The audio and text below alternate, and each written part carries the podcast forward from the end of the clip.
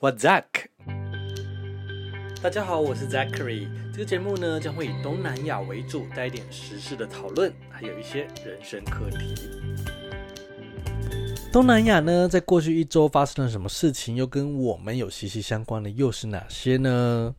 首先想跟大家分享的是关于印尼移工，大家不管呃邻居啦，或者是说你家里的亲戚，甚至你自己。可能就会遇到这个问题哦，就是家里如果有印尼的看护的话，接下来可能会遇到必须要零工费的问题。什么意思啊？什么是零工费？其实这印尼官员在上礼拜就有解释了，因为印尼的劳工呢，在台湾的工作量比较大，导致越来越多的人逃跑，成为非法移工，所以印尼呢就要来实施这个零工费的政策。什么意思呢？就是移工。来台湾的机票还有等等的费用，全部都要由台湾的雇主来付。那这零工费到底是针对台湾而已吗？没有，这个驻台北的印尼经济代表处的主任就出来说：“哎，不是，这个政策不是针对台湾，最主要呢是全世界只要有输入印尼移工的国家都会实施这项政策。对台湾有什么样的影响呢？其实对台湾呢、”就表示说，这雇主要付更多钱的啦。就是如果你要请印尼的看护工的话，接下来可能荷包就要再更紧一点。我们来看看哦，现在印尼在台湾的这个劳工其实有二十六万人，占了所有的这个外籍移工。如果要说菲律宾、泰国、越南的话呢，是占了百分之三十七，将近四成哦，所以其实是蛮多的。那这些人呢，有很大的比例其实都是做社福的义工，也就是做看护，或者是一些在不管是在家里或者是在养老院的这个照顾老人的工作。那其实现在劳动部也在思考说，要不要开发更多一些外籍义工的来源国，比如说他们有在思考说。要不要从呃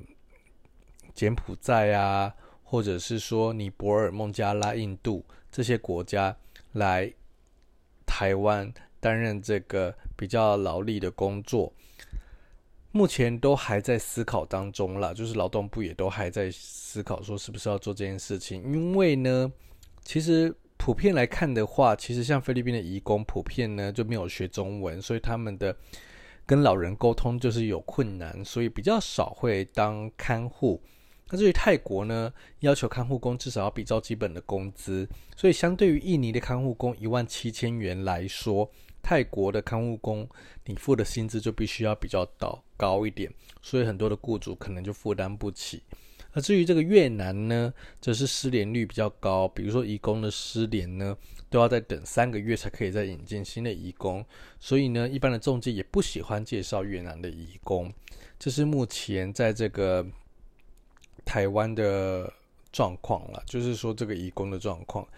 哎，其实这个议题呀、啊，我觉得，嗯。大家当然会觉得说，呃，这个义工真的是好像在剥削劳力或什么的。可是我自己家里也有老人，我相信很多大家都必须要面对这个家中的长辈，必须要有人照顾。因为要二十四个小时照顾一个长辈的话，其实，嗯，真的在劳力还有心力上面是一个非常非常大的负担。那到底该怎么办才可以？所以这个。义工真的是帮助我们很大，让我们可以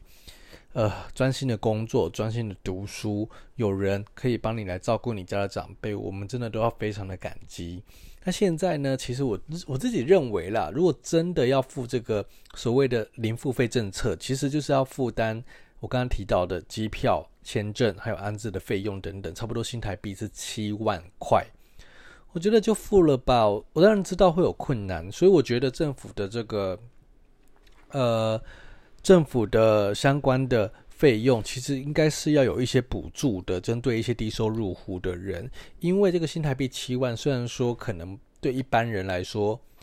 呃，小小的压力，但是还是可以负担的。因为一个月一万多的这个看护费用，比起如果你请国内的话，一个月可能要五六万，相比其实真的差蛮多的。但不也是啦，因为还是有一些，比如说。呃，媒体有访问到街头艺人呐、他们平均月收入才一两万而已，那怎么样去付这个一万五，再加七万块的这个呃安置的费用呢？很多人是没办法负担的，所以我就说，这个政府啊，其实要针对这一些比较低收入户的人给一些补助。然后看看要怎么样才可以处理，因为其实移工也真的被剥削的非常的严重，很多移工其实在家里都是借钱来台湾的，他们都必须要先缴可能最多哦十万元的这个中介费，所以是很吓人的。他们很多人呢都是为了要呃赚一笔钱，然后回到家乡来开店创业，所以。很多人其实都是从印尼的乡下来台湾的，那很多人其实他们都跟 maybe 跟亲戚借钱或跟银行借钱才有办法来台湾工作，其实非常的辛苦。像是这个长期关注移工人权的 TWA 台湾国际劳工协会的专员，他就解释说，比如说这一个印尼籍的看护工如果要来台湾的话，要先付给当地中介大约是新台币四万元哦，然后到台湾之后要再付给中介三年的服务费六万元，你算算看哦，加起来就十万块嘛，等于他们半年的薪水。所以就是因为这样层层的剥削，看护工在这个。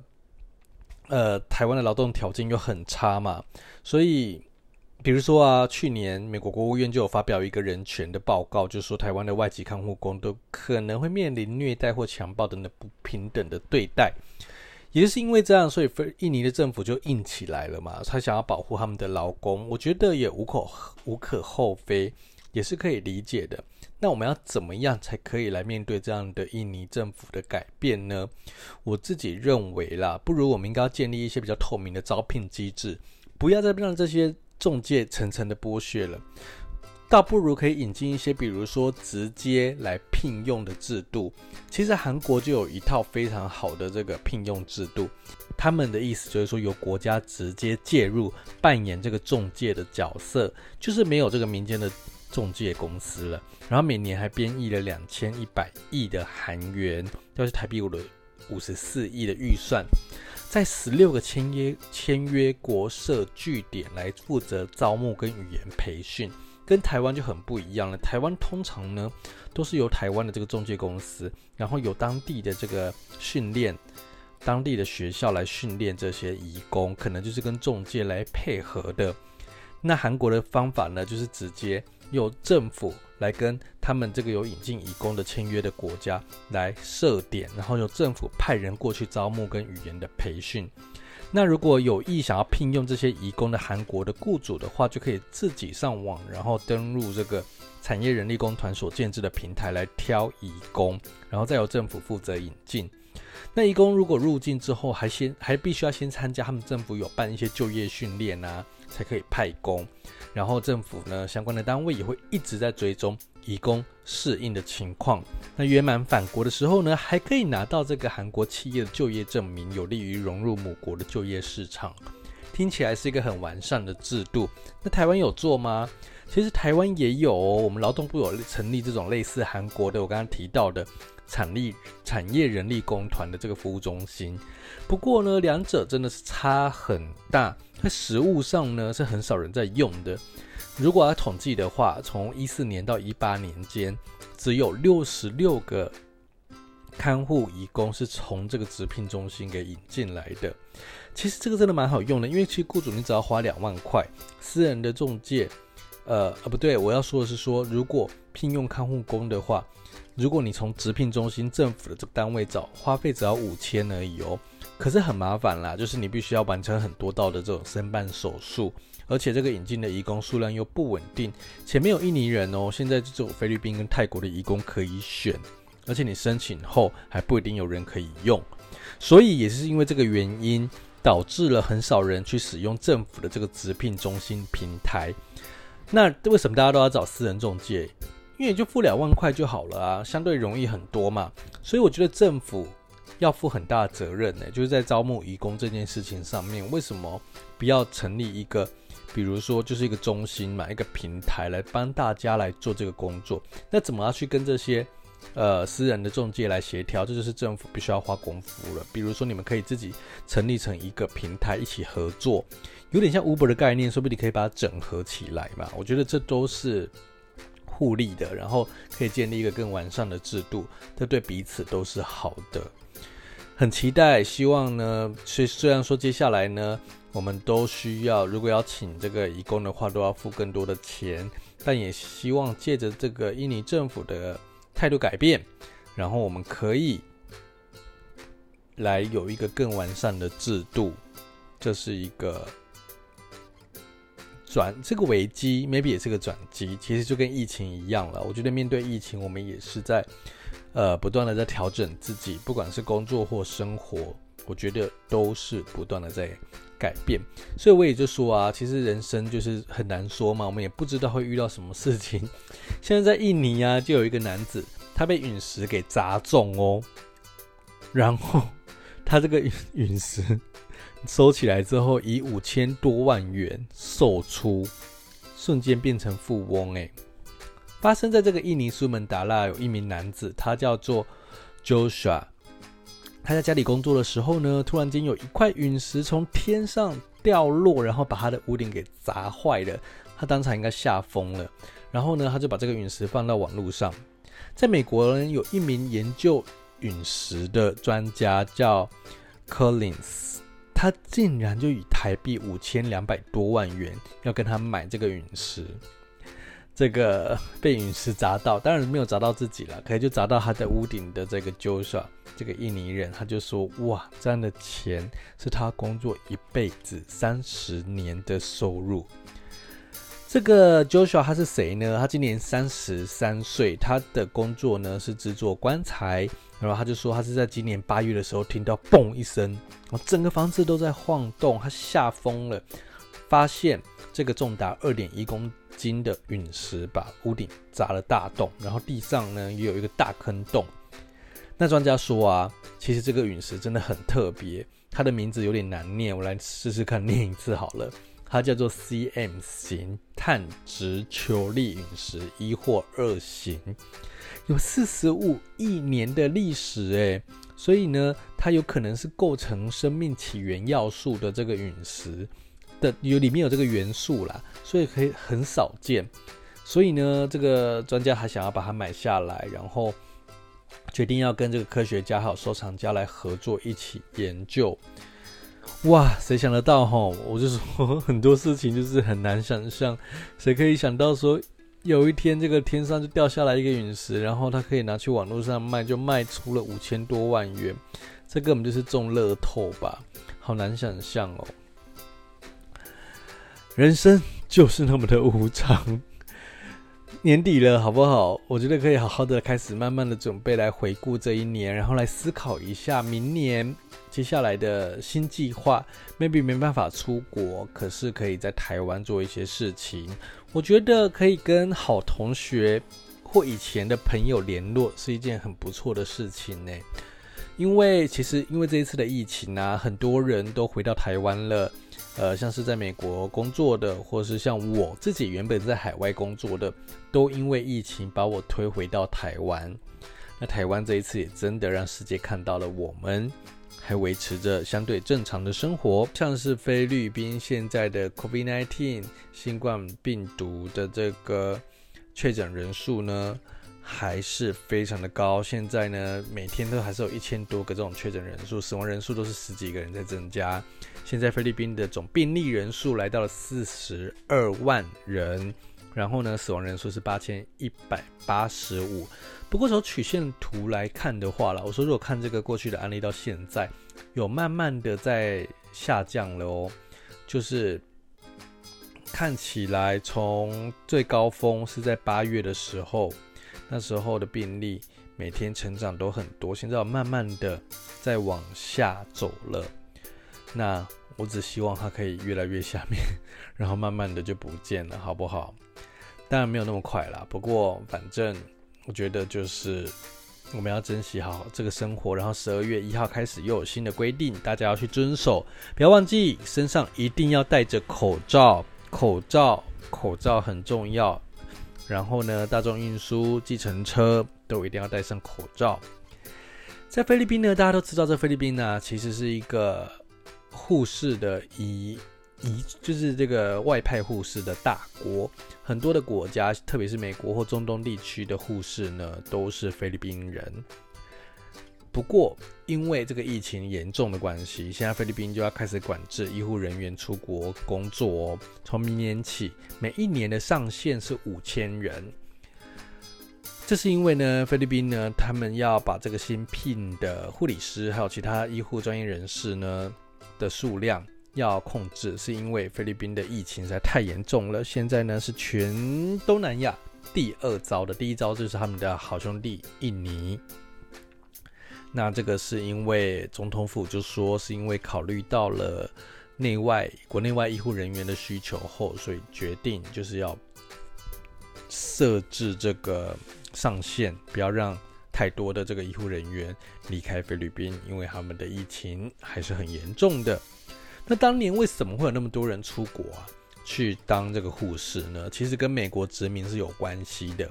美国当年呢，就是因为有护士的缺口，所以就大量的招聘。当时他们美国殖民时期的这个菲律宾，就招募了很多菲律宾人到美国去补足他们护士的缺口，所以在国外就非常的多。那那时候呢，美国就教育他们，让他们学英语，所以就可以到美国来就业。不过呢，这些护士在美国也遇到很多问题啦，像是歧视啊，或者是说他们的。工资跟当地的护士不平等等等，还是发生了很多的问题。